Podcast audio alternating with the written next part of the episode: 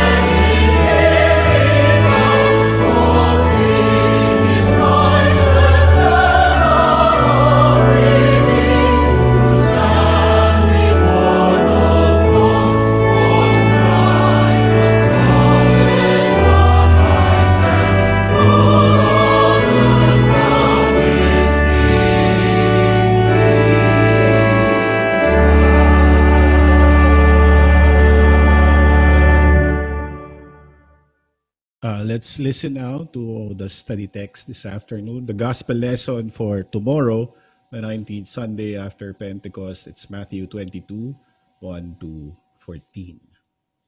And again Jesus spoke to them in parables, saying, The kingdom of heaven may be compared to a king who gave a wedding feast for his son, and sent his servants to call those who were invited to the wedding feast.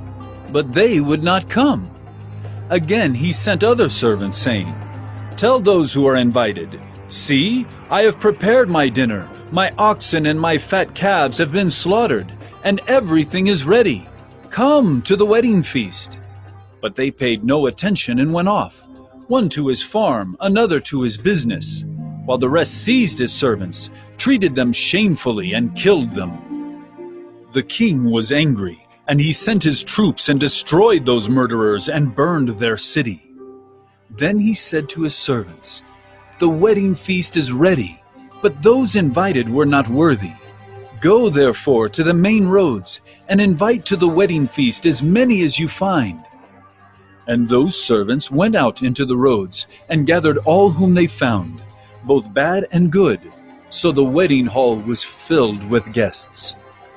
But when the king came in to look at the guests, he saw there a man who had no wedding garment. And he said to him, Friend, How did you get in here without a wedding garment? And he was speechless. Then the king said to the attendants, Bind him hand and foot and cast him into the outer darkness. In that place there will be weeping and gnashing of teeth. For many are called, but few are chosen. Okay, so that's the gospel lesson for tomorrow. And then may partner uh, sa lesson in the Old Testament. That's Isaiah 25, 6, 9. So they complement each other, but you'll listen to that or you can look it up sa, ano, sa calendars niyo or sa readings. Uh, but before we go into the text itself, let's look again at the introduction. Titingnan natin kung ano ba yung uh, context nito. Well, uh, kung naka-join kayo sa previous lessons or even if you've just watched it sa Facebook or sa YouTube, nakita niyo yung mga previous Bible studies natin, the context uh, is still the same as the previous two parables, okay? So pareho pa rin yung konteksto niya saan nagsimula ang lahat ng ito. It begins with the response of Jesus to the question of authority, okay? So if you remember yung Matthew 21 doon nagsimula, nandito na si Jesus sa Jerusalem, he's already here. And uh, this is the last week by the way, no. This is actually Holy Week setting ito. And uh, if you remember 21 23 verses 21 to uh, chapter 21 verse 23, uh, he was asked the question, by what authority do you do these do these things? No, uh, una patungkol sa baptism ni John uh, and then yung pagpasok niya ng Jerusalem na hindi man lang niya pinipigilan yung mga tao na um, tawagin siyang Hosanna, son of David, which is a messianic title. So the critics of Jesus were like uh, they were jealous again. Inis na naman sila, galit na naman. So that that is where it all began. began. And uh, naalala natin yung kwento sa the parable of the two sons where Jesus says, well, tong ano um, uh, anak ng ama na naghumindi, naghindi siya, he, he rejected initially uh, yung utos ng ama pero siya ang sumunod later. Uh, siya ang makakapasok siya ang tunay na anak. Okay? He's the one that did the will of the Father in heaven. And then last week we studied uh, studied the parable of the wicked tenants. Uh, again, Sunday school story and it's very familiar to all of us. And yung mga tenants gusto nilang patayin, gusto nilang angkinin yung vineyard and that's why they uh, killed the the slaves, the the servants of the owner who was sent to collect fruit from the vineyard. And eventually, sa katapusan, uh, the vineyard owner sent his son, his begotten son, Jesus Christ. And siya pala yon, si Jesus pala yon, no? So, ngayon, nandito na tayo sa pangatlo, the third parable that Jesus um, told them in response. Oh, I'm sorry. Uh, in response sa uh, ano nila. Wait, I'll just check my audio. Is there something wrong with my audio? Okay na? Okay. So I hope that solves the problem.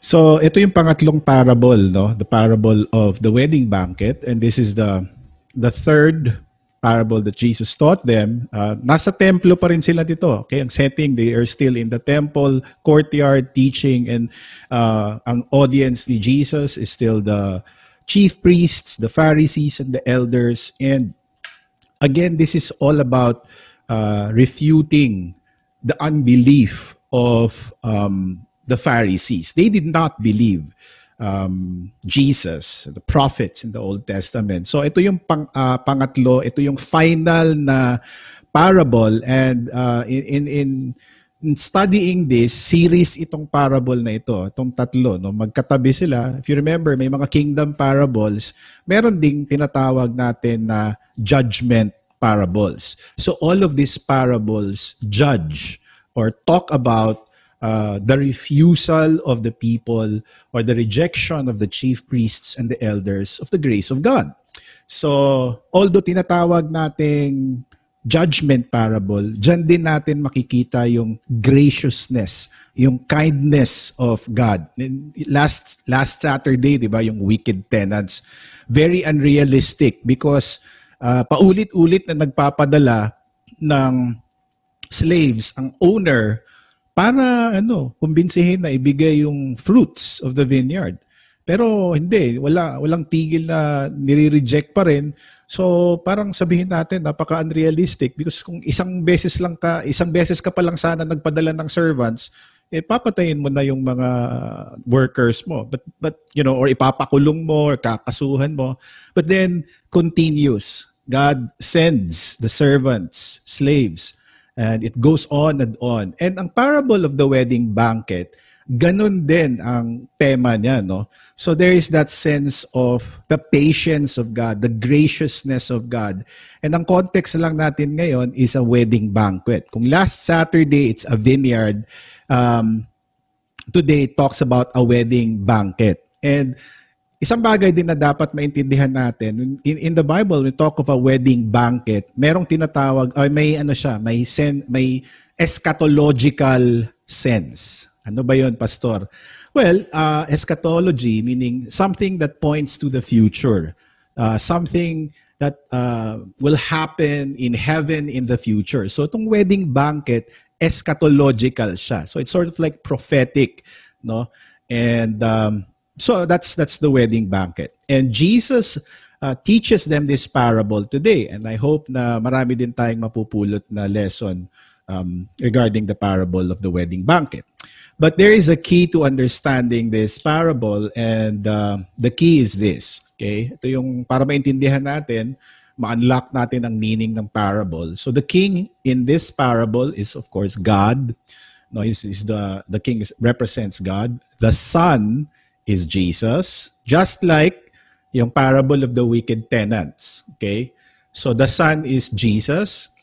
Dito, yung mga inimbita na mga guests uh, the people of Israel. They were the ones that were invited to attend this uh, feast, this wedding feast. And the first slaves na pinadala are the Hebrew prophets. You will see them in the story later on when we dig into the text na, but it's just enough na makita natin na itong mga first slaves are the prophets of the Old Testament, the Hebrew prophets. And then the second and the third set of slaves are the apostles, uh, evangelists, and then the Christian missionaries. So itong second and third set of slaves, it continues even now sa ating panahon. Uh, the Lord is still inviting people to come to His wedding. No? So nandyan pa rin, Christian missionaries.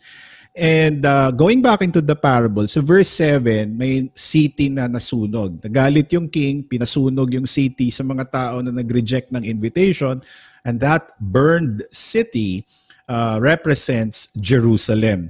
Now remember na nung sinulat itong Gospel of Matthew, when this was written, probably around AD 80 or 90, no? si Jesus died AD 33, uh, AD 50, lumaganap na yung Kristyanismo, uh, AD uh, 90 na isulat itong Gospel, uh, I think AD 100, it's safe to say na kompleto na yung uh, Gospels and also the New Testament natapos na.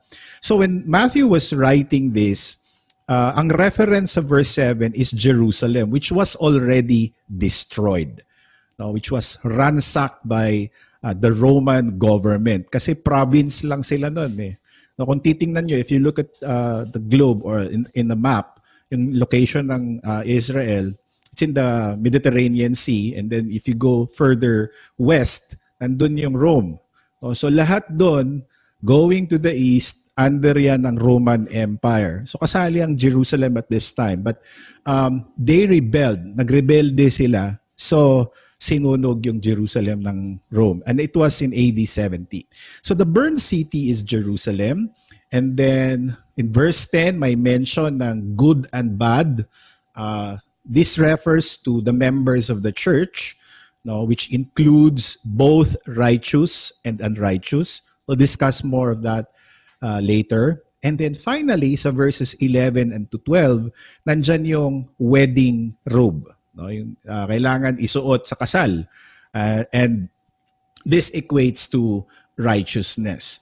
So, That's the key. I hope na makatulong yan para maintindihan natin tong parable of the wedding banquet. But also, uh, looking at the previous parable that we have studied last Saturday, may, may similarity itong lesson natin ngayon sa previous parable. No?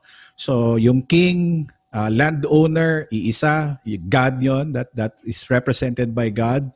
And then yung landowner, he provides something wonderful, yung vineyard. Ngayon naman, the king is inviting uh, all the people into a wedding banquet and a feast.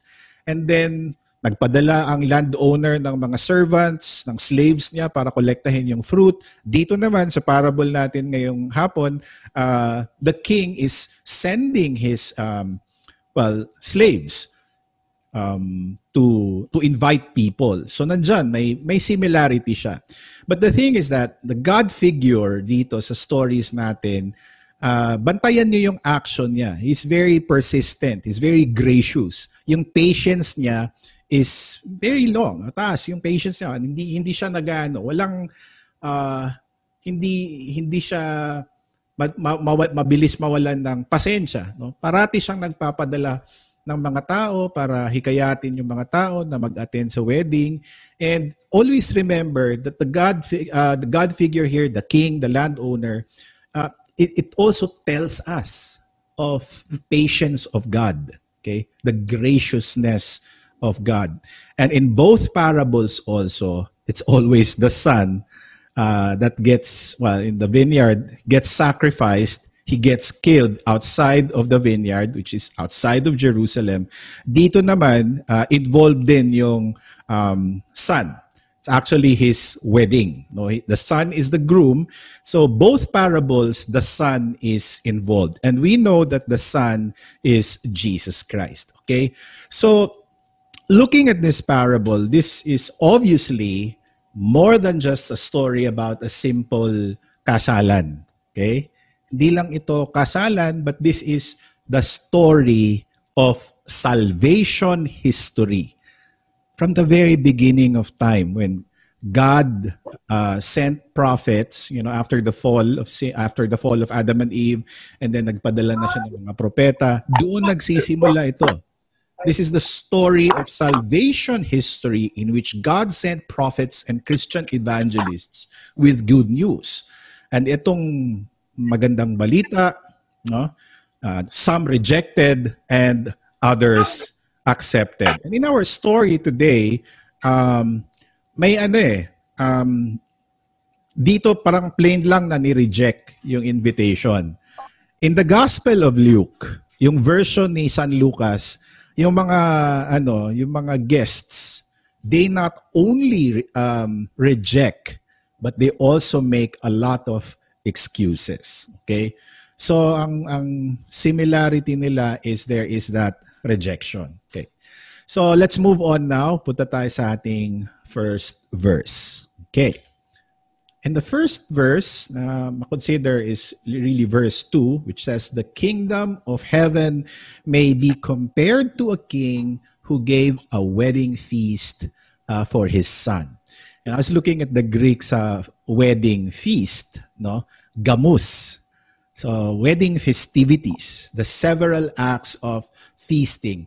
And there's one thing na dapat natin maintindihan um, sa atin, sa ating kultura bilang mga Pilipino, a wedding is such a grand event. Okay, it's it's a big uh, celebration, takes months for the preparation. Ganon din sa kanila, sa Jewish context, ganon din. malaking kasalan, malaking celebration, and uh, Well, uh, in the highlands, I think depende sa ano eh, depende sa ikakasal. Kung mayaman, kung maraming pera, siguro days ang uh, ang celebration, no?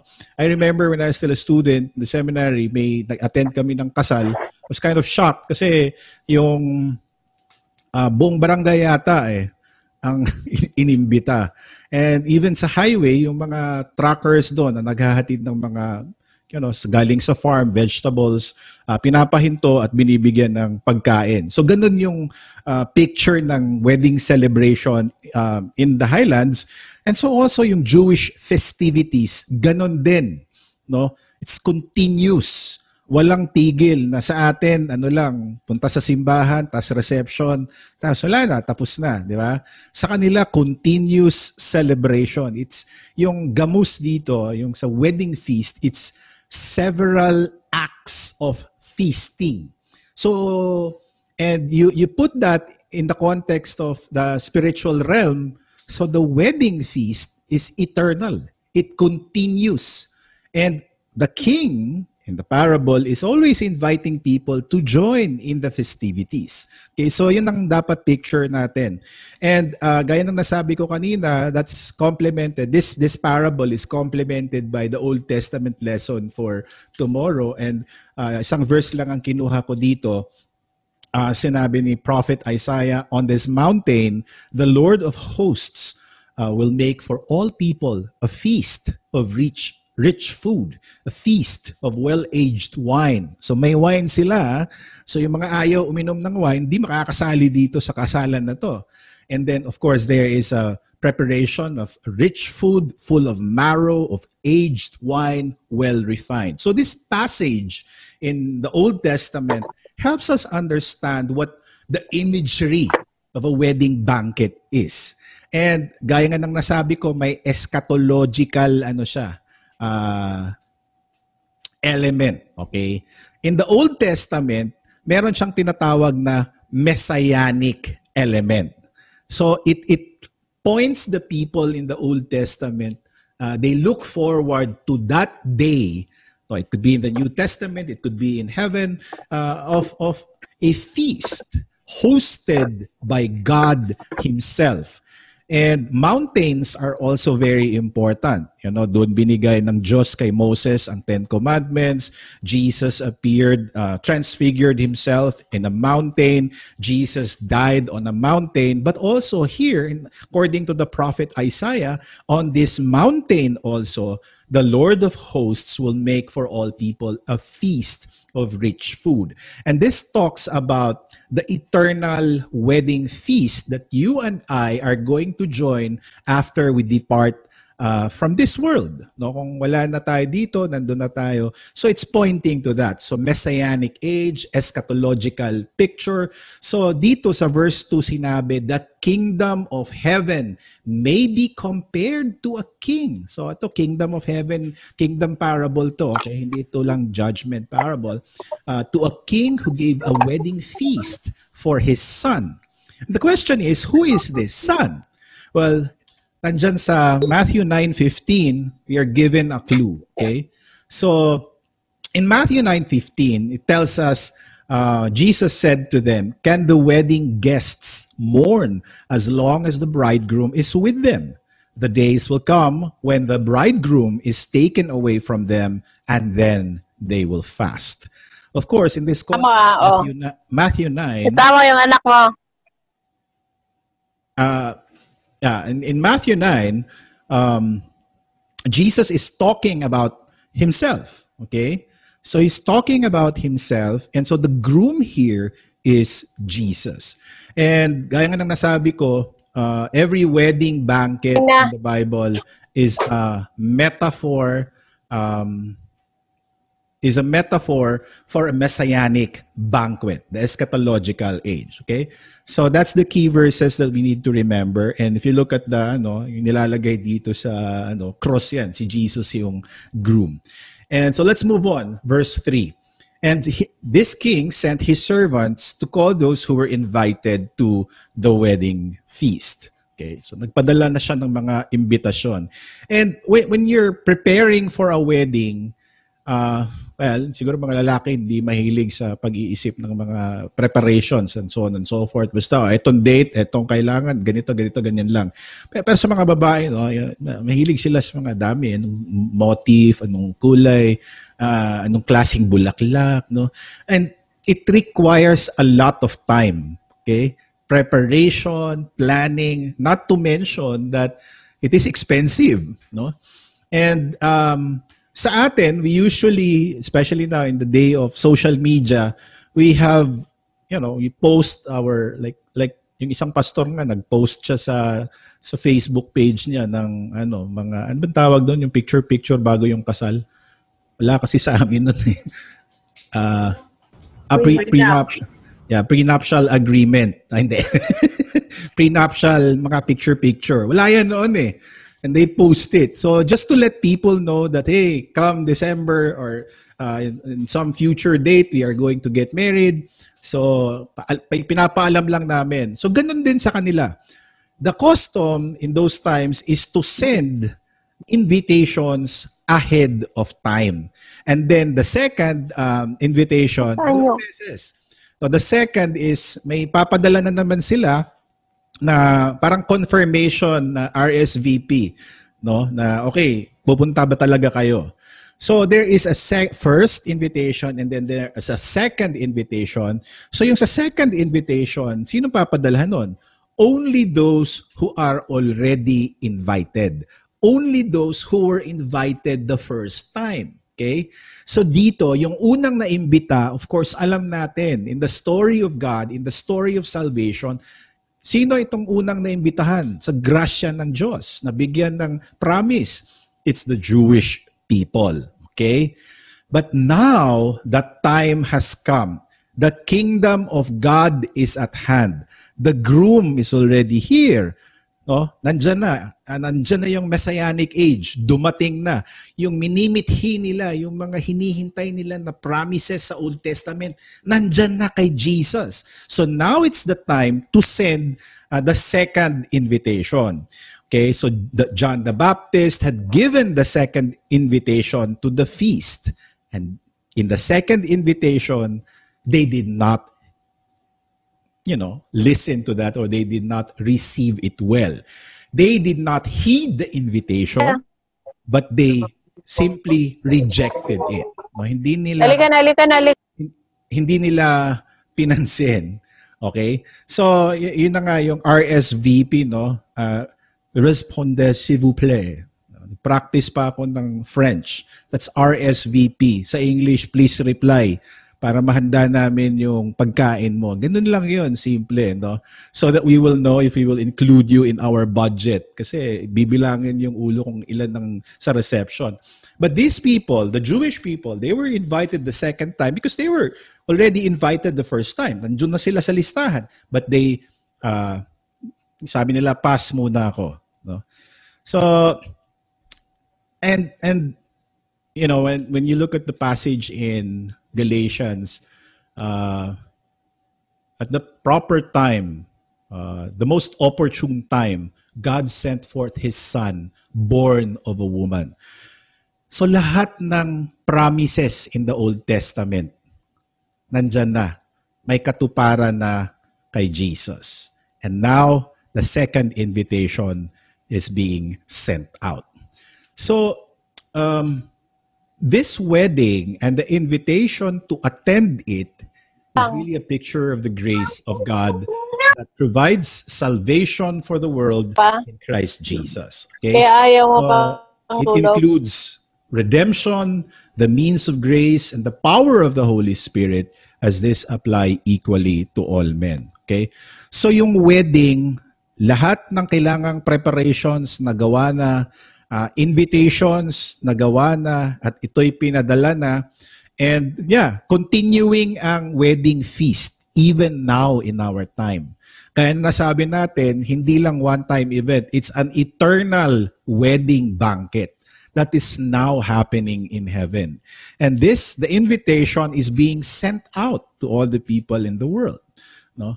And so hindi lang ito, ah, simpleng kwento tungkol sa story or may mga invitations. It's really a story about the salvation that God has provided for all men. And the salvation that we have if we are connected in Christ Jesus, our Lord. Okay, let's go to verse 4. What happened? Anong nangyari? Hindi nila tinanggap. The fir- those people who were first invited, they would not come. No? Uh, kai uk ethelon, elthane. Kai uk ethelon elthane, that's in Greek. Uh, they would not come. No? How would you feel if you know you invite somebody uh, napakaganda pa ng invitation ang mahal may gold borders pa all those kinds of fancy things that uh, people put nowadays in their wedding invitations and so on and so forth and then um you know they they refuse to come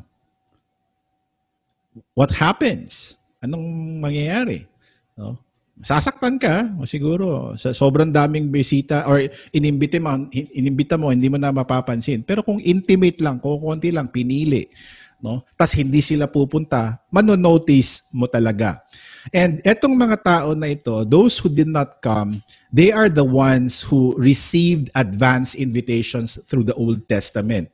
And sino ito? The Toskeklemenos, those who were invited, are the people of God, the Jewish people, with its many prophets and with all the promises that were given to them.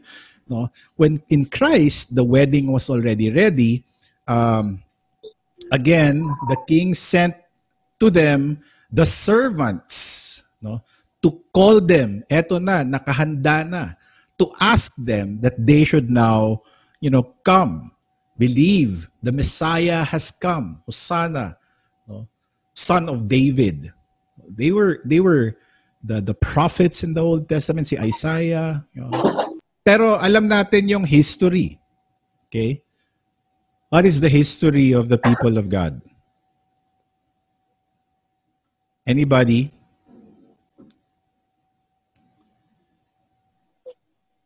Was it easy for them to, to sort of accept Jesus as to be the Messiah. Ganun lang ba kadali para sa kanila? Hindi. No? They um they refused. Si John the Baptist, weirdo itong taong to, kumakain ng kung ano-ano, uh, locusts and honey. And strange yung damit niya. Oh, I would, hindi. Tsaka weirdo ito.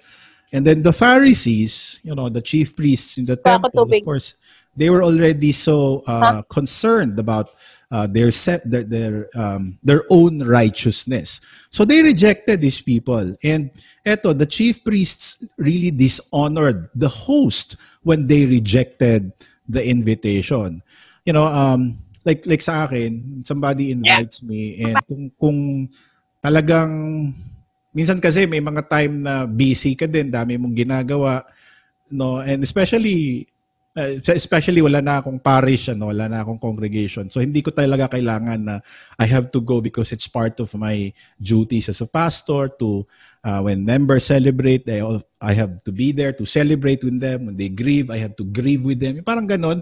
Uh, when I was in the seminary, minsan pag dami mong ginagawa and then people invite you, it's like, oh, medyo ano eh mababawa makakat yung schedule mo eh no? Mababawasan yung oras na sana gawin mo dito eh doon socialize. But that's also very important okay?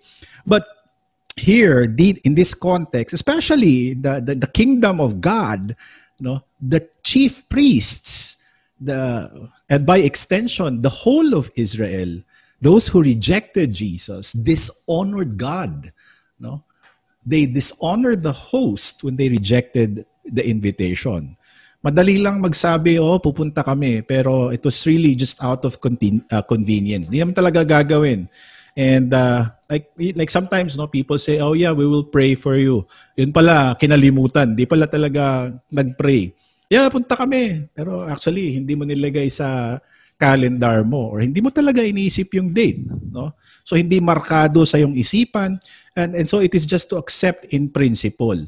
So this acceptance was also uh, yung acceptance ng mga Hudyo, ng Israelites. They said, "Oh, we are waiting for the Messiah." But when the Messiah is already there, they refuse to believe him, no? So now, nandiyan na sana si Jesus, nandiyan na yung Messiah. They have to drop everything that they were doing and just, you know, uh, embrace the messianic age.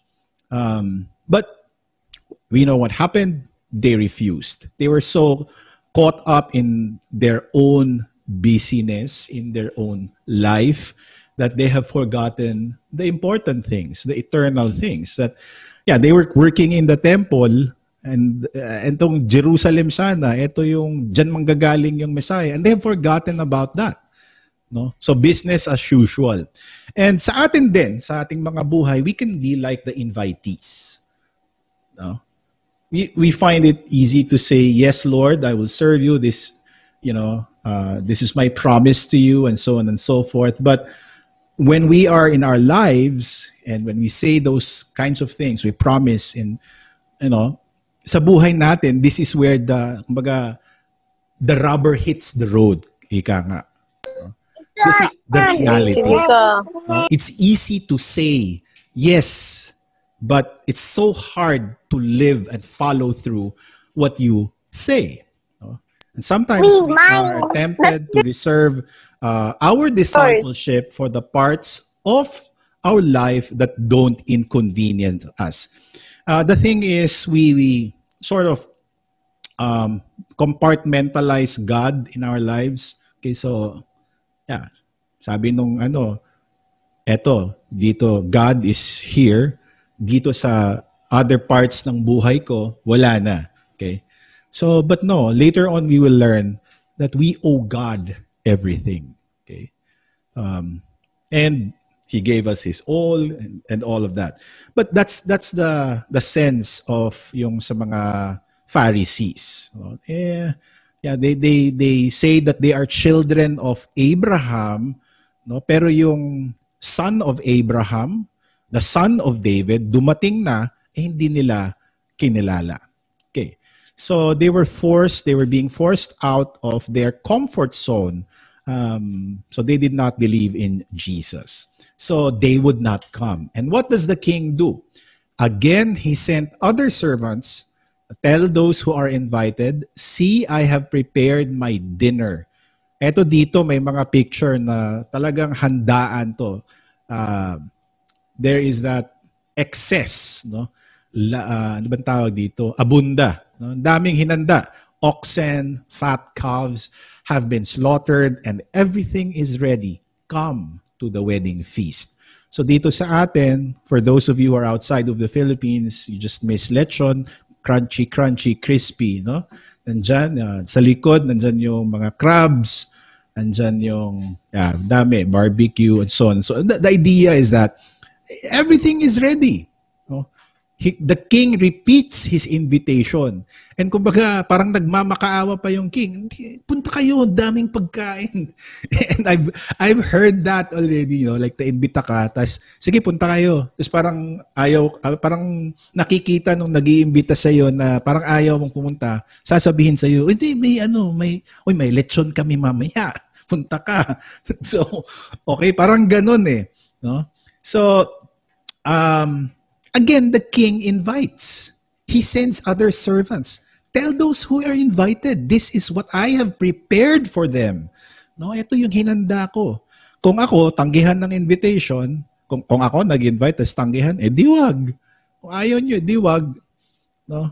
So, ba't mo papipilitin? But the Lord, the, the King, you know, is very patient and very gracious. He sends His servants again. Super ang preparations. Fatted animals, uh, you know, lechon baboy, baka, buttered garlic shrimp, beef steak, um, tomahawk steak, kinilaw, yellowfin, and all kinds of goodness that comes from the Lord. You have grilled bagaybay, and on the and for the ladies, we will have the red Moscato wine, and then for for the men, we'll have the single malt scotch, and so on and so forth. Pang paano lang. Diba? So everything is ready. Going into the parable, no expense was spared.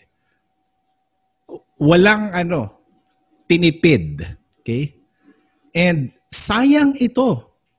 Di ba? Kung nangyari na ba sa inyo yan na may, may party kayong hinanda uh, tapos ko konti lang pumunta. Sayang yung preparation, di ba? So, handa nakahanda na lahat. And by the way, uh, also I'd like to uh, make a point no. Everything ready. This is perfect tense. Ibig sabihin ng perfect tense, uh, hetoy maka, wala ka nang dapat gagawin. Okay? Wala wala ka nang hindi ka na magdala ng wine. Uh, if you're invited, 'di ba, sometimes the custom is to bring something also to give to the host. We don't do that. When it comes to the wedding feast that God is preparing, you don't bring anything because everything is ready.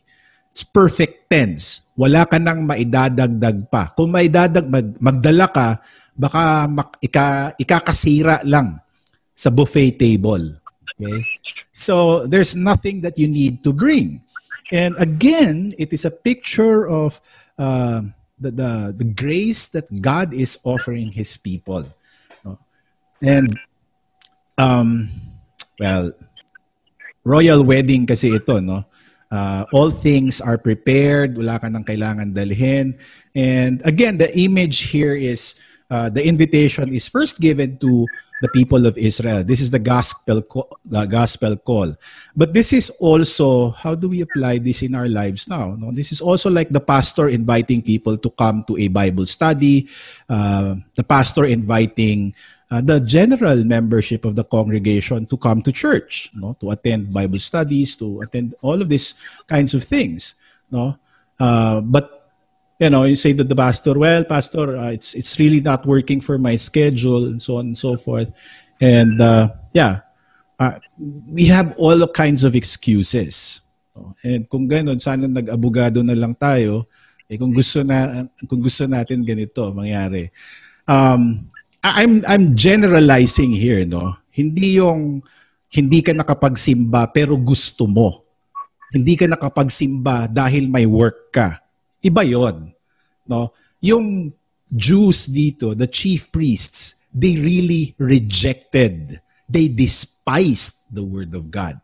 Sa atin, gusto nating mag-join. But I was so tired and from my work, galing ako sa 24 hours ako duty and all those kinds of things. No, my sister is uh, ganun din noon uh, because of work. So hindi hindi 'yon ano, um, hindi yon may kumpara dito sa ginawa ng mga uh, chief priests. Okay? But also the sense is yung general rejection of anything that belongs to God, pag Bible studies, you know, siguro mas concentrated pa tayo sa pagpapanood ng NBA basketballs kesa uh, basket NBA championship yata ngayon eh, no? Or you know, other things. May kasabihan nga sila, uh, kung gusto talaga natin, uh, gagawa tayo ng paraan. Pero kung ayaw naman talaga natin, yan dami nating dahilan. And so, the chief priests, eto sila. Ang dami nilang tanong, ang dami nilang uh, investigasyon na ginagawa, and they didn't really, you know, nandiyan na nga si Jesus. Ano bang sagot ang kailangan nila? But in their hearts, their hearts were just simply hard, hardened. Okay? They paid no attention and went off, one to his farm, another to his business. So ito yung sa parable. Um, ito yung tinatawag natin na the Mary and the Martha moment. And uh, ang, ang kasalanan nila dito is, you know, it's hindi ano eh, ang te- hindi mga masasamang bagay. Okay, take note ha, hindi mga masasamang bagay ang ginagawa nila all good things in our life. But even the good things, good things in our life can eat away on the things that we ought to give before God. Okay?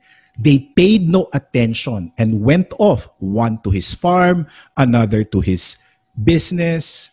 So, you know, run errands, take care of children, clean the house, do this, do that, pay bills, mow the lawn, whatever. No? Clean the house, wash my clothes. Where can we find room for God? Uh, nakasali ba siya sa to-do list natin? Because in our to-do list, ako, I have a to-do list every week that gets, you know, uh, nag, re-reset yan every week. Mamaya, magre-reset na siya, mamayang gabi. Kasali ba doon yung Diyos? No? And is God number one? So God wants to be on the top of the list because his invitation is the most important thing that we could ever have or ever receive in our life. Okay? Wala nang iba. No? So, and this is first commandment issue. God deserves number one in everything, in every aspect of our lives, as in everything. Gaya nga nasabi ko kanina, you cannot compartmentalize God into a box and say, okay, it's a Saturday, it's a Sunday, and then it's a weekend, you know, and then I will serve God. No, wherever you are, even in your day-to-day living, whatever vocation you may be in, you may be working in an office, uh, you have a business or whatever. God is always there on the top. No? So, uh, and ito yung issue ng mga Pharisees and the chief priests. They have relegated God outside of their to-do list, in fact. Wala na. Hindi nila inaccept ang invitation. And so also in the parable, uh, yeah, they have they have forgotten and they just like set aside the things of God. Pero okay na lang tong sa verse 5 kasi may isang klase pa.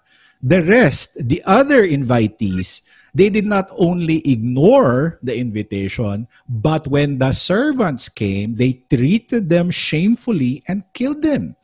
And again, this is an allusion to the prophets in the Old Testament, similar to the parable of the wicked tenants in the vineyard last Saturday. No, na ang lesson is that the messengers of God were sent and they were often murdered by the religious leader, not just the religious leadership, they were rejected, but the kings of Israel, they were often imprisoned, they were uh, persecuted. No? Masama na nga na yung iba they made you know, hindi pinahalagahan. They made light of the king's invitation. Hindi nila pinahalagahan. Ito, itong grupo na ito is a, like violent. They killed the prophets. They mock um, those who bring God's word. No? Uh, so verses 5 and 6 tells us the two kinds of people that were invited but rejected the word of God. One, it's like, ah, I have no time for that. I'm so busy.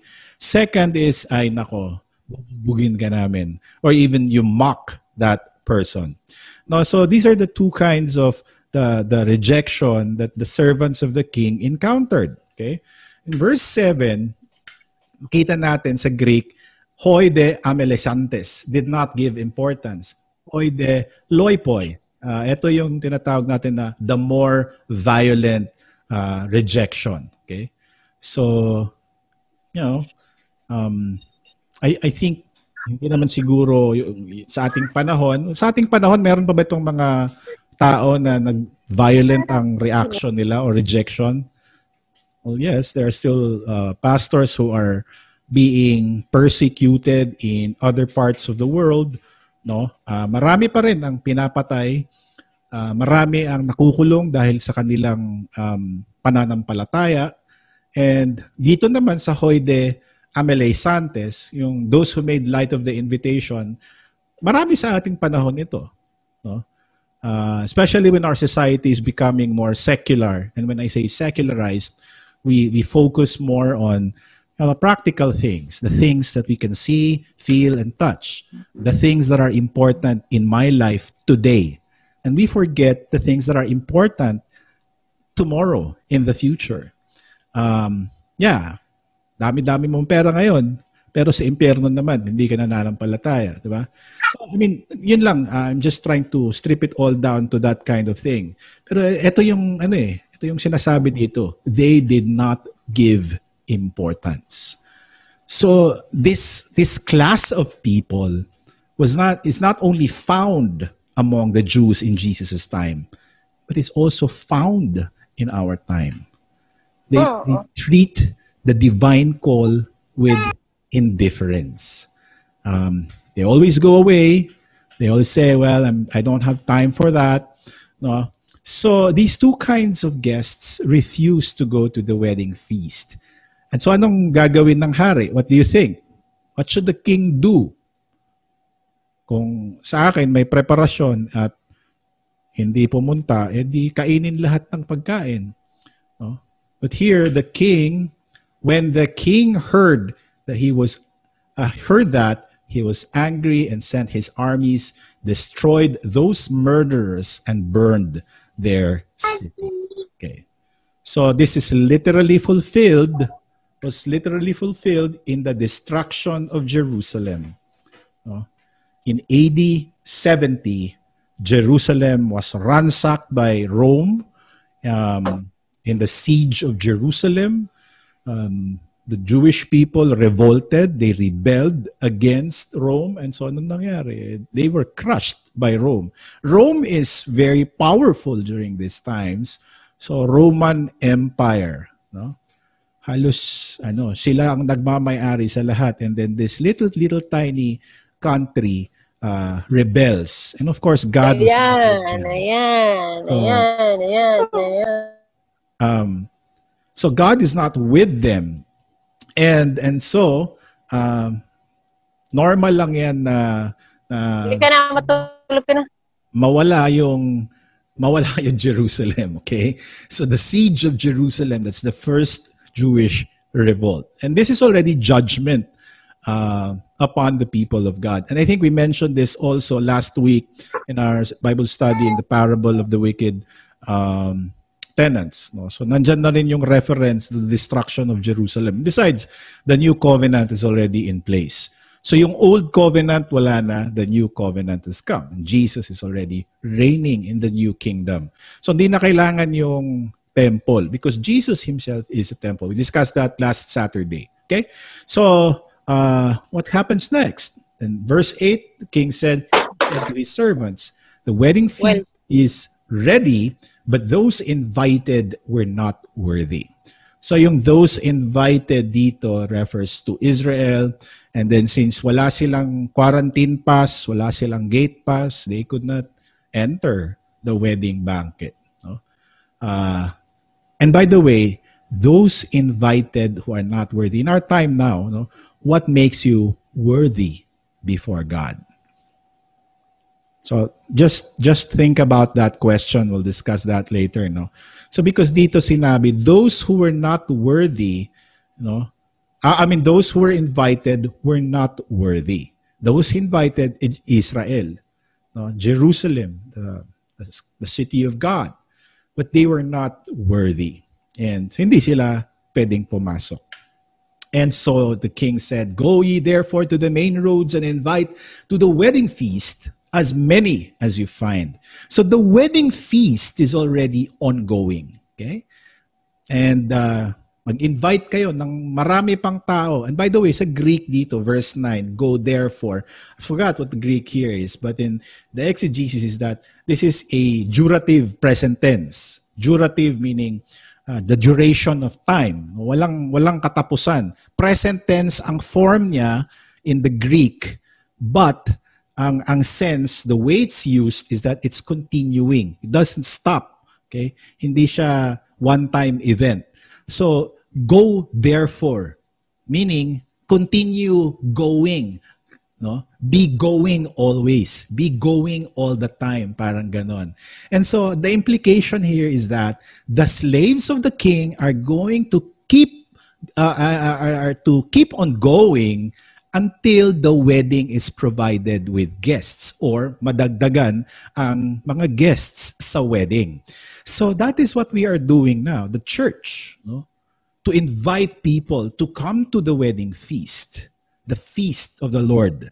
No? Not just in this world, hindi potluck ha. Okay, malapit na ang Reformation. Yeah, we invite people to come to our church pag may potluck and we make them like the very important guests, but This is not only talking about that. The wedding feast is, of course, the eternal life, salvation that we have, and the, the bliss that we will have with Jesus in heaven. No? So ito, continuing celebration. And ilan daw ang ano, tatawagin? As many as you fi- may find. And ito, it already includes the Gentiles. So go into the world. Oops, sorry, sorry. Make disciples of all nations, baptizing them in the name of the Father, the Son, and the Holy Spirit. And it includes the Gentiles. Si Jesus, uh, lola niya si Rahab. No? Kilala niyo si Rahab? She's a Canaanite. Canaanite. And then si Ruth, she's a Moabite. They were Gentiles. They were not Jews. Pero lola ito ni Jesus. So gan ganun uh, importante yung chapter 1 ng Matthew. Now, open your Bibles and look Matthew 1. What is this genealogy? Puro pangalan. So pinapakita ni, Ma- ni Matthew na yung genealogy kasama doon mga Gentiles. No? So, sino yung unang nag-worship kay Jesus? Oops, sorry, sorry. Sino yung unang nag-worship kay Jesus? The wise men from the east. So, dito pinapakita na naman na kasama ang mga hintil. We are part of uh, those who are now invited to attend the wedding feast. No? As many as you find. Ito yung sinabi ng king sa mga servants niya. So the slaves gathered all whom they found. And so those servants went out into the roads and gathered all whom they found, both good and bad. So the wedding hall was filled with guests. So, tanong natin, well, dito wala ba kayong tanong? Kasi may naisip lang ako, eh paano na pala yung, ano pastor, bago tayo doon sa good and bad, paano na pala yung mga Hudyo? May chance pa ba sila? What do you think? Nakapara. Napa. Meron. May chance pa rin sila. Bakit? Pa man sila nangamatay. Uh, well, okay. True. Ito, hindi pa sila, wala pa sila eh. Nandito pa sila. So, pero paano sila makapasok? Sa wedding banquet. May invitation na sila. Take note. The invitation, yung first invitation belonged to the Jews. Ganon sila ka-importante sa Diyos. Fact, the book of Psalms, I just forgot where, but it says, they're the apple, uh, apple of his eye. Di ba? Pag apple of his eye, yung parang special, uh, yung talagang tinitingnan mo parate, binabantayan mo. So the Jewish people. And kung gusto niyo may ano, may chance pa ba sila? Yes, of course. May chance pa sila kasi sabi nga ni J-Boy, buhay pa sila eh. No? Pero hindi lang hindi lang dahil doon, pero ang ang ano, open pa rin sa lahat. Open para sa kanila. Pero paano pa, paano sila makapasok? It's still through what? Jesus. Okay? So, uh, nandyan yan sa, I think it's Romans 11. I don't want to go into that kay ano man, um, that's the doctrine of election. In in Romans 11:1, si Saint Paul uh, sabi niya, um, may chance pa ba sila o ni-reject na talaga ng Diyos ang Jewish nation or the people of the Israelites? Sabi ni Paul, may it never be. No? So they are beloved of the Father. Uh, they are beloved for the Father's sake. Okay, they are still loved, but only that they have rejected the grace of God. But of course, if they receive the grace of God in Jesus Christ, then they will be restored in the kingdom of God. Okay?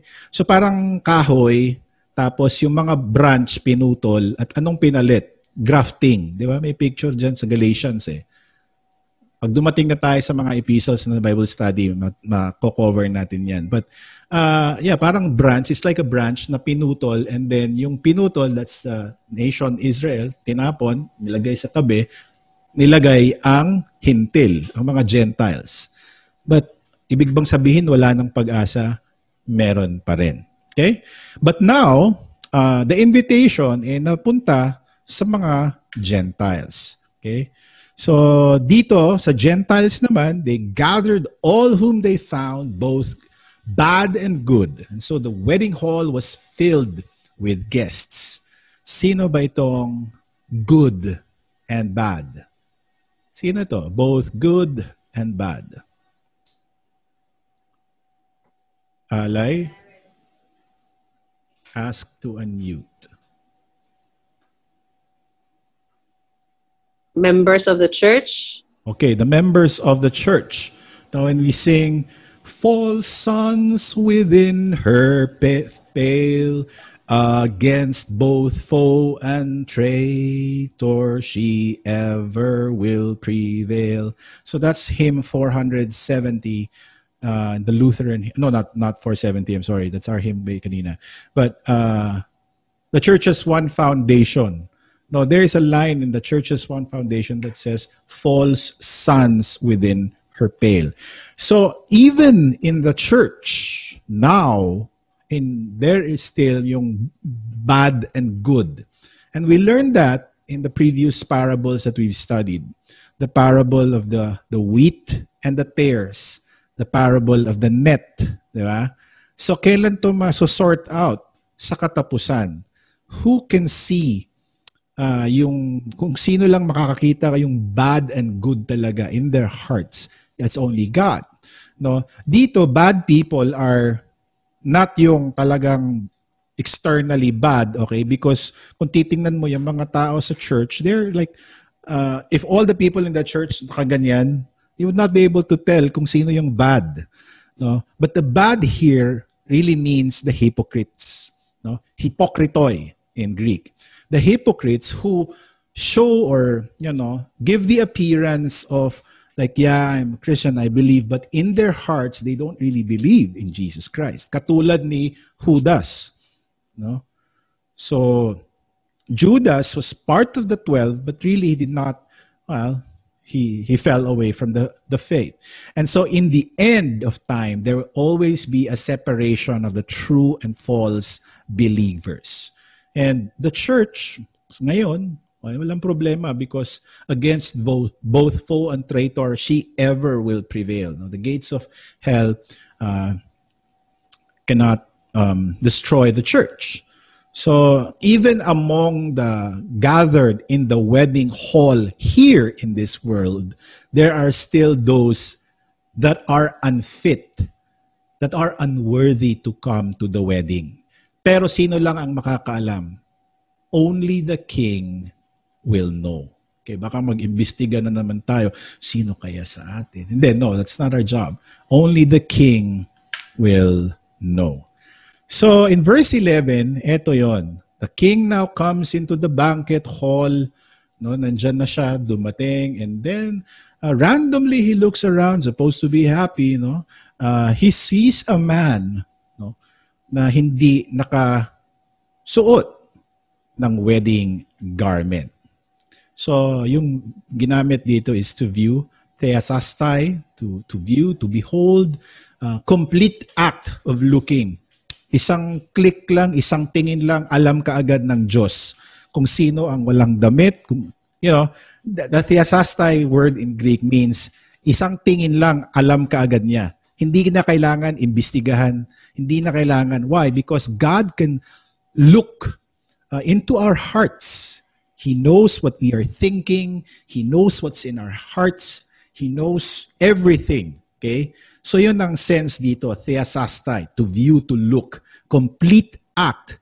And he came and he sees this man who really did not wear the garment, uh, the wedding garment. And ang, ang Greek dito naman, uh, by the way, lalagay ko pag importante, no? Ang Greek dito is endedumenon. Endedumenon. Okay? Uh, not having been garmented. Sa English, passive yan. And so also, parang hindi na damitan, hindi sinuutan. Yung bata, nagdadamit ba yan sa kanyang sarili? Parang milestone sa isang maliit na bata. Pag marunong na siyang magpupo, marunong na siyang mag ano, di ba? O marunong na siyang magdamit, So, pag marunong ka nang magbihis, ah, okay, ano, grade 1 ka na. Parang gano'n. Yay, palakpakan natin, gano'n. Pero dito, yung ended dumenon, yung mga guests sa wedding hall, hindi sila ang nagsusuot ng damit nila, kundi dinamitan sila. At ito ang nakita ng king, ng hari. Merong hindi nadamitan. Okay? So, there are uh, not having been garmented All the rest were garmented, na damitan, na naisuot ang uniform. And uh, sa atin, alam natin, nakahiya-hiya kung ikaw ay nakahubad, no? Kahiya-hiya, di ba? Kung uh, wala kang uniform, sa eskwela, hindi ka makakapasok noon, when I was in high school, um, yeah, pag mali lang yung suot ng uniform mo, anong tawag dyan? May ano na, principal's office ka or you know, may mga penalty. Lalo na kung yung worst nightmare mo, no? like nanaginip ka, tapos nakahubad ka, tapos biglang mag-party. Parang nakakahiya, di ba? So kahiya-hiya talaga. And if you remember, the reason why I shared that is because if you remember, in the very beginning of the gospel, uh, the Bible, nandun si Adam at si Eve. When they were in what? The presence of God, they were ashamed. Why was Adam and Eve ashamed after the fall? Because, ano, nakita nila na hubot-hubad sila. No? So, eto din ang nakita ng hari. What were you thinking? Ano ba? Wala ka man lang respeto sa akin. But hindi mo man lang ano, ginamit o hindi ka man lang nagpasuot ng wedding clothes. May dress code dito. No? Intentional ba ito? Ano ba to? Talagang sinadya mong ano, nangiinsulto ka ba? No? Alam mong kailangan ng green ang motif or pink or old rose or whatever. No, may mga uniform pa. So anong ano? Ito mangyayari, di ba? May may parang confrontation and then the king actually asks the man. No, he saw the man, he asks the man the question, pero ano? Anong nagawa ng tao? Uh, oops, sorry. Wala na dito.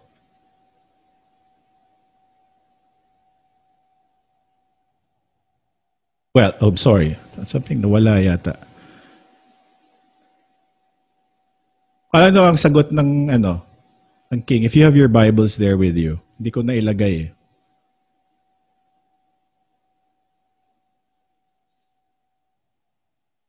Anong sagot?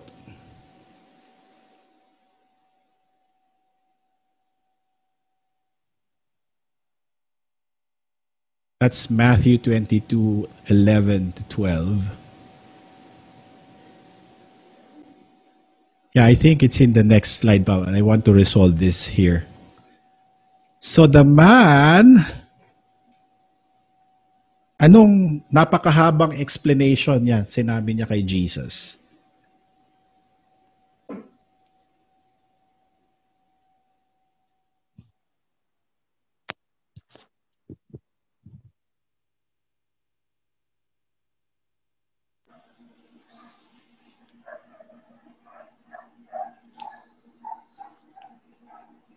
Speechless man siya. Okay. yeah, that's the only thing na gusto kong ano. So, unsa ang napakahabang sagot niya kay Jesus? Wala.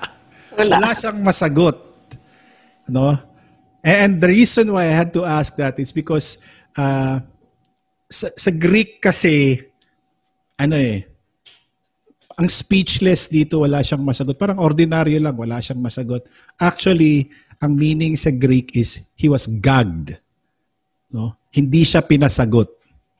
At kahit makasagot siya, hindi katanggap-tanggap yung sagot mo. So, ang point lang dito is that itong word na ginamit na sa, uh, I think it is uh, epithomon, no? Eh, hindi ko na ilagay kasi dito. I'm sorry, nakalimutan ko. Pero ang, ang term sa Greek is, he was gagged. Hindi siya pinasagot. Pero sa English, he was speechless. Pareho ito when Jesus stops demons from speaking. Okay? So yun, yun ang sense doon. Huwag ka nang sumagot because kahit ikaw ay sasagot, hindi rin yan katanggap-tanggap. Hindi rin siya pwedeng mag-excuse. He cannot say, I cannot afford. Uh, you know, hindi rin siya pwedeng, wala siyang excuse kasi. Alam nyo bakit? The king, the wedding robe is provided for by the king himself. No? Lahat binigay eh. Uh, custom din nila sa time yan sa sa sa Israel sa Jewish context na pag ikaw ay may kasalang pupuntahan um syempre bibigyan ka ng damit para hindi na dagdag gastos no? It's the king eh, yung nag nag-organize ng wedding feast he's the one that provides for the clothing. And take note na etong mga tao na to eh hindi ito yung unang naimbita eh 'Di ba? Sila na lang tong mga plan B ng Diyos. Eh baka wala na silang time na pumunta pa sa ano, bumili ng damit, so on and so forth, no? But the king actually provides the wedding garments, no? So, immediately, marirecognize kaagad ng king kung sino ang walang damit. Those who are not following the dress code rules. But what is this garment that allows us to be in the wedding feast? O anybody? Ano itong damit na ito? Well,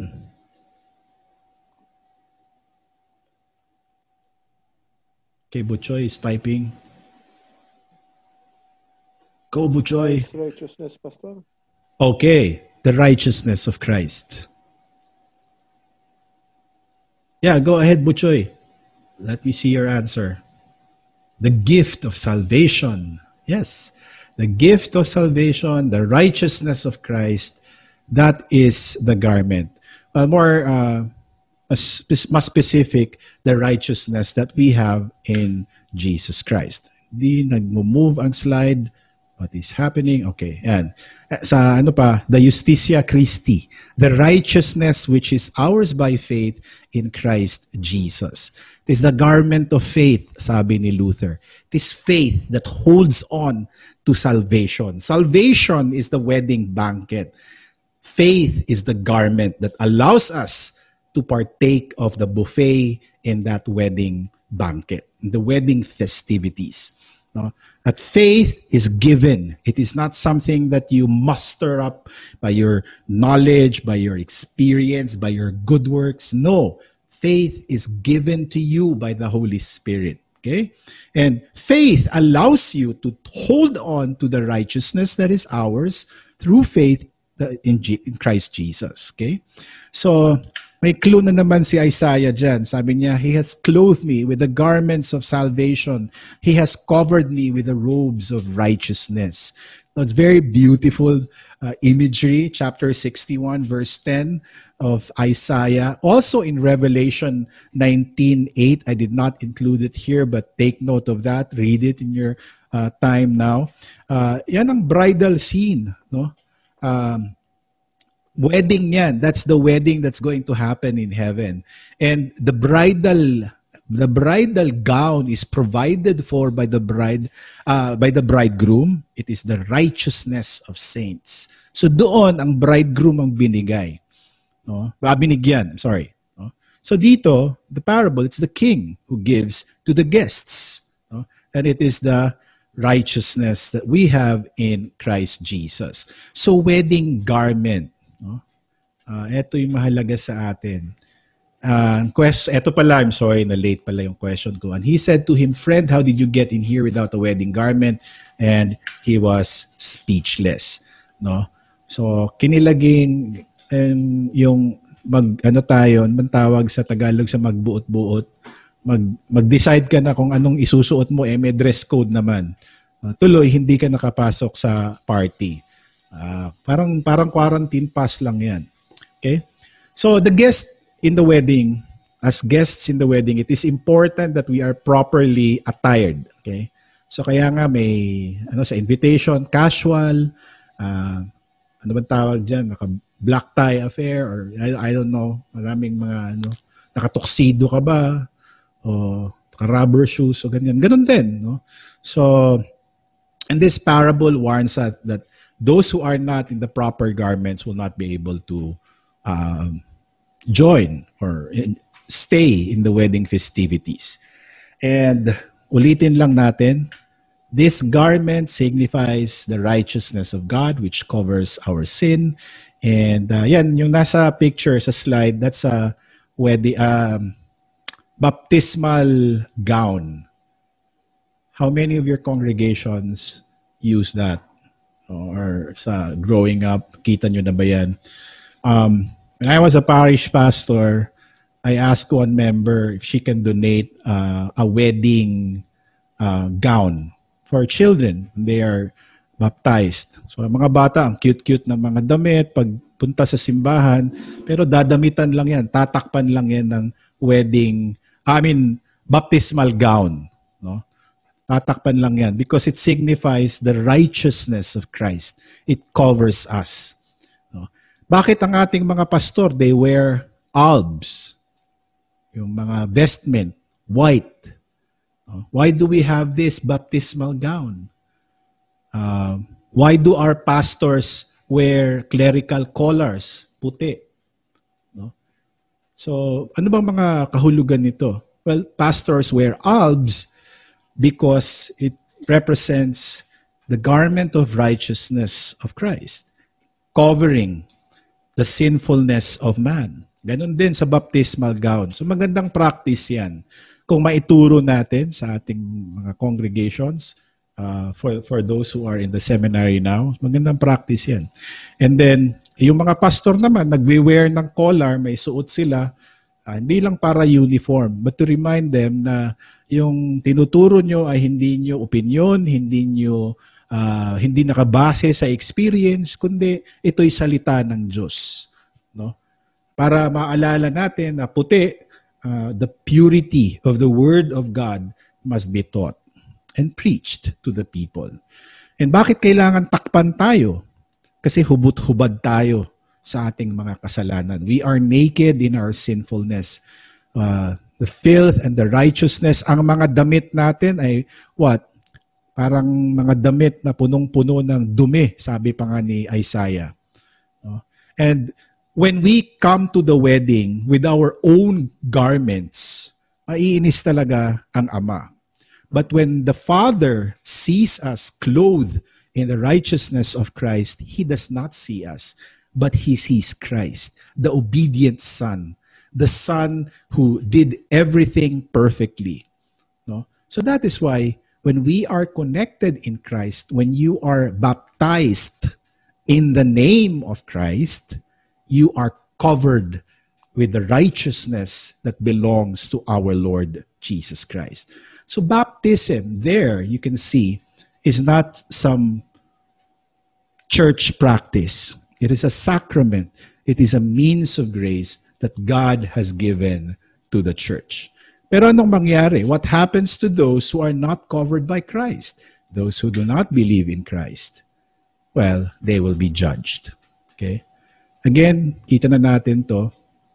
Uh, The king said to the attendants, Bind him and foot, hand and foot, and cast him into the outer darkness in that place where there will be weeping and gnashing of teeth. So there will be judgment. That's why many are called, called, but few are chosen. And yeah, many are also invited, but really only few heed the invitation. Um, and that's that's the sad reality of our world today. Um, we have forgotten the things that are of eternal value. We value the things of this world, and yet the things of this world will fade. But the things that are eternal, those are the things that we should, you know, hold on to by faith. Uh, nagpagupit ako kaninang umaga. Uh, umuulan, tapos ang dami. Barbero ko sabi niya, end of the world na yata, sir. Sabi ko, yeah, end of the world na talaga. Naalala ko tuloy yung kanta ng REM sa 1980s, It's the end of the world as we know it. Diba? Yet people do not prepare for the end of the world. So, yeah. So, ito mangyayari. Judgment. There are all those who are invited but do not receive. And sino yung or receive the invitation? Pero yung mga hindi, hindi na imbita, sila ang nakapasok sa party. You know? And uh, kung kung hindi ka nakasali sa party, outside the party there is there is weeping, there is gnashing of teeth, there is darkness, outside the party, hindi ka mag enjoy Pero kung nasa loob ka ng party, doon, you you dine, you wine, and you enjoy the blessing, the fellowship of the King. But many are called, but few are chosen. So God does not invite the good and snub the bad. No? He invites all men. He invites you tayo while you were yet sinners. And He simply asks that you trust that invitation. No? And yeah, that's it. Uh, kaya nga sa sa King Hari uh, in the kingdom of God, mas nauna pang nauna pang nakapasok yung thief on the cross. Mas nauna pa yung Canaanite woman. Mas nauna pa yung mga rejects of society, the sinners of society. But the holy ones, those who trusted in their holiness, in their righteousness, yun pala sila ang walang mga damit. Because the Pharisees, they're the ones that represented those. Okay, um, that's the end of the text. Let's just go to the summary themes. So, sonship, Jesus, nandyan, parati yan makikita natin. Ito, the three parables to ha, a parable of the two sons, the parable of the wicked tenants in the vineyard, and even here, the parable of the wedding banquet. Consistent ang Israel. Their persistent rejection and unbelief. And also, ang reversal. the great reversals in the Gospels, the inclusion of Gentiles in the kingdom of God. So, um, sa atin, it's just good to be reminded again of the patience of God, of the graciousness of God. But uh, we ought to be warned also that meron ding hangganan, no? Yung patience ng Diyos. And uh, hangganan nito is the end of the world. Pag balik niya, wala na. He no longer comes as a savior, but he comes as a judge. Okay? So it reminds us this this parable reminds us that God invites us to a joyful uh, feast and we miss the joy if we refuse the invitation. And today, the invitation is still open and being given to all people of all nations. Okay, so now is the time to ask questions or ano, kasi lahat ng details na discuss natin. Anybody? Okay, so Uh, thank hope, you, Rev. Yeah. Any other questions? Follow up? So what do we learn from the parable today? I mean, sasabihin siguro natin, napaka-unrealistic naman itong parable ngayon, Pastor. Uh, But that is the sense of the parable that Jesus was teaching. Even the parable of the wicked vineyard, ah, wicked vineyard, wicked tenants in the vineyard. No? So it's very unrealistic because it emphasizes the graciousness and the patience of God. Um, and dito ngayon, uh, even though he was rejected, he still kept sending invitations. No? Uh, hindi lang ni-reject, pinatay ang messengers, but still God, you know, uh, pushed through with the wedding by inviting men na hindi nakahanda sa wedding. Kahit hindi yung mga karapat-dapat, yung mga gusgusin, yung walang, uh, walang maipagmamalaki sa harap ng king. They become part of the grand wedding festivities. And of course, this is unrealistic because the king in this parable is, of course, none other than the God himself, the God of the universe, our Father in heaven. And of course, the Son is God's Son, Jesus Christ. And those who rejected, and even now who continue to reject and will continue to reject, no, will be out, you know, will also be out of the wedding festivities. It will result in judgment. Um, and ito pa, napakahalaga ha, ah, sa mga nakikinig sa panahon nila ni Jesus, sa wedding na ito, ano to eh, very offensive for the Jewish priesthood in the temple. Why? In a wedding, in a Jewish wedding, Gentiles cannot join.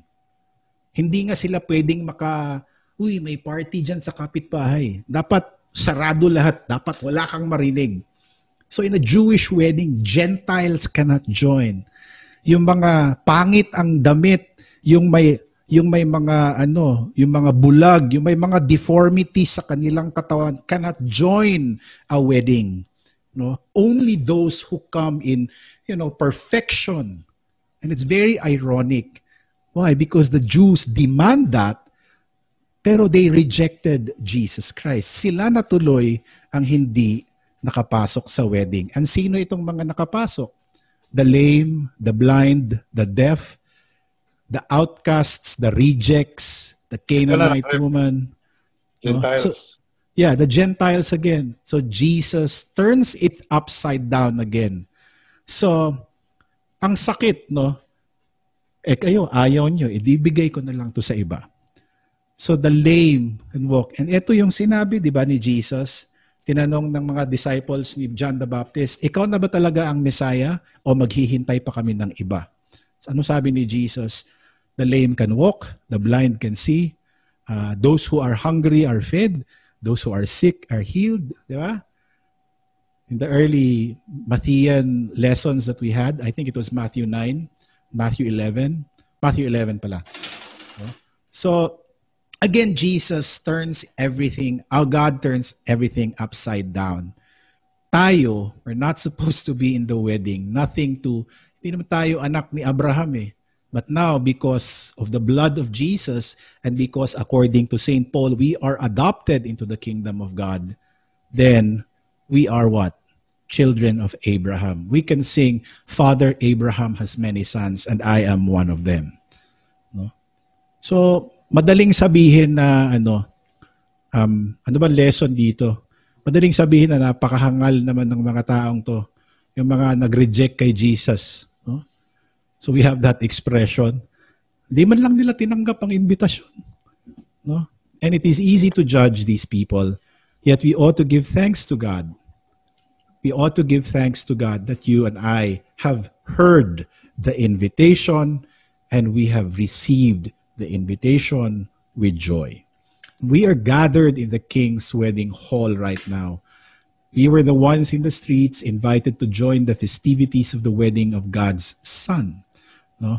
The wedding na na-mention ni Apostol Juan in Revelation 19, 6 to 9. And it says here, Blessed are those who are invited to the marriage supper of the Lamb. So, this is the wedding of the Lamb pala. This is not just any ordinary kind of wedding. This is the wedding of the Lamb. I will read to you uh, verses 6 to 9. I did not include all the verses in the slide, but let me read it to you. It says, Hallelujah, for the Lord our God, the Almighty reigns. Let us rejoice and exalt and give him the glory. For the marriage of the Lamb has come, and his bride has made herself ready. Sino itong bride? The church. It was granted her to clothe herself with fine linen. So sinong nagdamit sa atin? Of course, God. It was granted her to clothe herself with fine linen, bright and pure. For the fine linen is ano daw? The righteous deeds of the saints. And the angel said to me, Write this Blessed are those who are invited to the marriage supper of the Lamb. And we are in the marriage supper of the Lamb. Sayang nga lang, wala pa tayong full services that you cannot join in the communion. No? It's actually connected yan. Baptism, God has given you the wedding garment. No? Faith. And then, in the communion, God is, ano, kumbaga, virtual, Zoom. Baga, virtual tayo ngayon, di ba, Bible study. So kung sa Lord's Supper din, virtual din yun. That we are joining the wedding festivities in heaven. Kasi nga, anong, anong sinasabi ng pastor natin or even in the liturgy, what do we sing? Together with angels and archangels and with all the company of heaven, we laud and magnify your glorious name evermore, praising you and saying, Holy, holy, holy. So yung holy, holy, holy na yan, yun ang kinakanta ng mga nasa ano, langit. The marriage supper of the Lamb. So, again, the full circle. No? Nakakaawa lang yung taong walang damit. Uh, nakakaawa din yung taong inimbita pero hindi pinakinggan ng imbitasyon because you know you will be outside of the party. Wala ka namang damit, the king will judge you. So the wedding garment is important. And naalala mo yung kanta ng ano sa hymn natin kanina, the opening hymn, the last stanza, clothed in his righteousness alone. We are clothed in his righteousness alone. Para ano? So that we can stand before the throne of God. So Galatians 3:27, Romans 13:14 tells us of the importance of putting on Christ. He is the wedding garment. No? So sa atin, mahalaga ang wedding garment. Uh, minsan pumunta akong SM, sabi ni Hani, magbihis ka naman. Eh, sabi ko, daming, hindi lang gusot yung damit ko, daming butas eh. No, mm. dito, tanggal na, parang gusgusin ba, puntang SM, gutay-gutay yung t-shirt. Sabi ko, wala nang nakakilala sa akin. No? So, yung iba pupuntang SM, ganda. Parang mag fashion show. but, you know, in the most important clothing that we will ever have or must have is the wedding garment. And that garment is given to us. No? So uh, in our baptism god has given us heavenly clothing and you have put on christ the righteousness of jesus. So that we can go to the wedding feast of the lamb. And napakaganda ng damit natin, ano? You can wear what you wear to the wedding feast of the Lamb. Napakaganda. Pero ano ang damit ng groom? What is the groom wearing? The groom is wearing nothing because he's dying on the cross so that he can provide you with everything. The groom is Jesus Christ. Okay?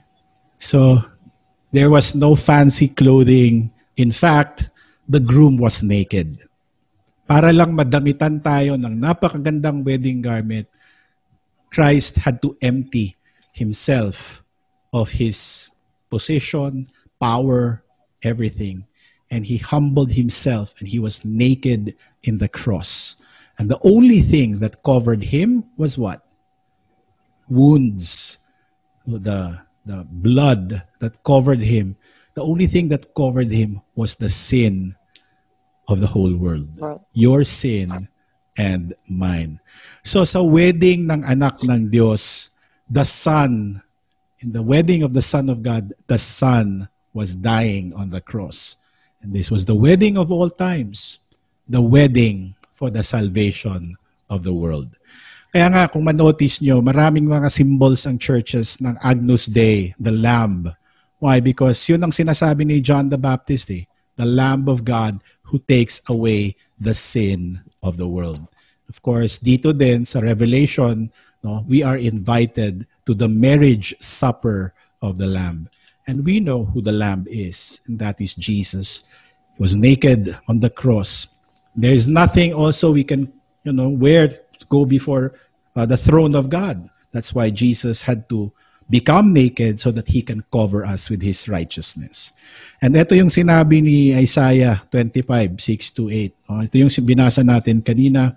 Um, but the next verses will say, And he will swallow up on this mountain the covering that is cast over all peoples, the veil that is spread over all nations. So hindi lang Jerusalem, hindi lang Israel, but the veil that is spread over all nations, he will swallow.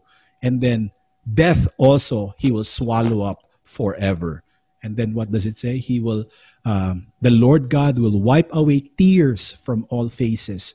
And the reproach of this people he will take away from all the earth. For the lord has spoken. So it's very it's very beautiful imagery. Agnus dei the lamb of god uh, kung mayroon kayong makitang uh, ano agnus dei yung wounded yet standing that's the symbol of the victorious christ uh, and then may flag yung nasa gilid so i like the symbols also so uh, with that, no, this wedding party was very expensive. And what, kano kaya ang nagastos? Cost the father everything. Life. The life of his son, Jesus Christ. No, that's the most expensive wedding party. Yes. Wala. Wala silang, ta- wala silang talong. So, G-Boy. So, okay. So, that ends our study. So, but the wedding garment that God has given you is super expensive. You cannot afford it, and yet it is given to you freely. So, I pray that you enjoy uh, enjoyed the study this afternoon, and uh, we will close this now. Kung wala na, we will close this with another hymn, and this talks about the Lamb.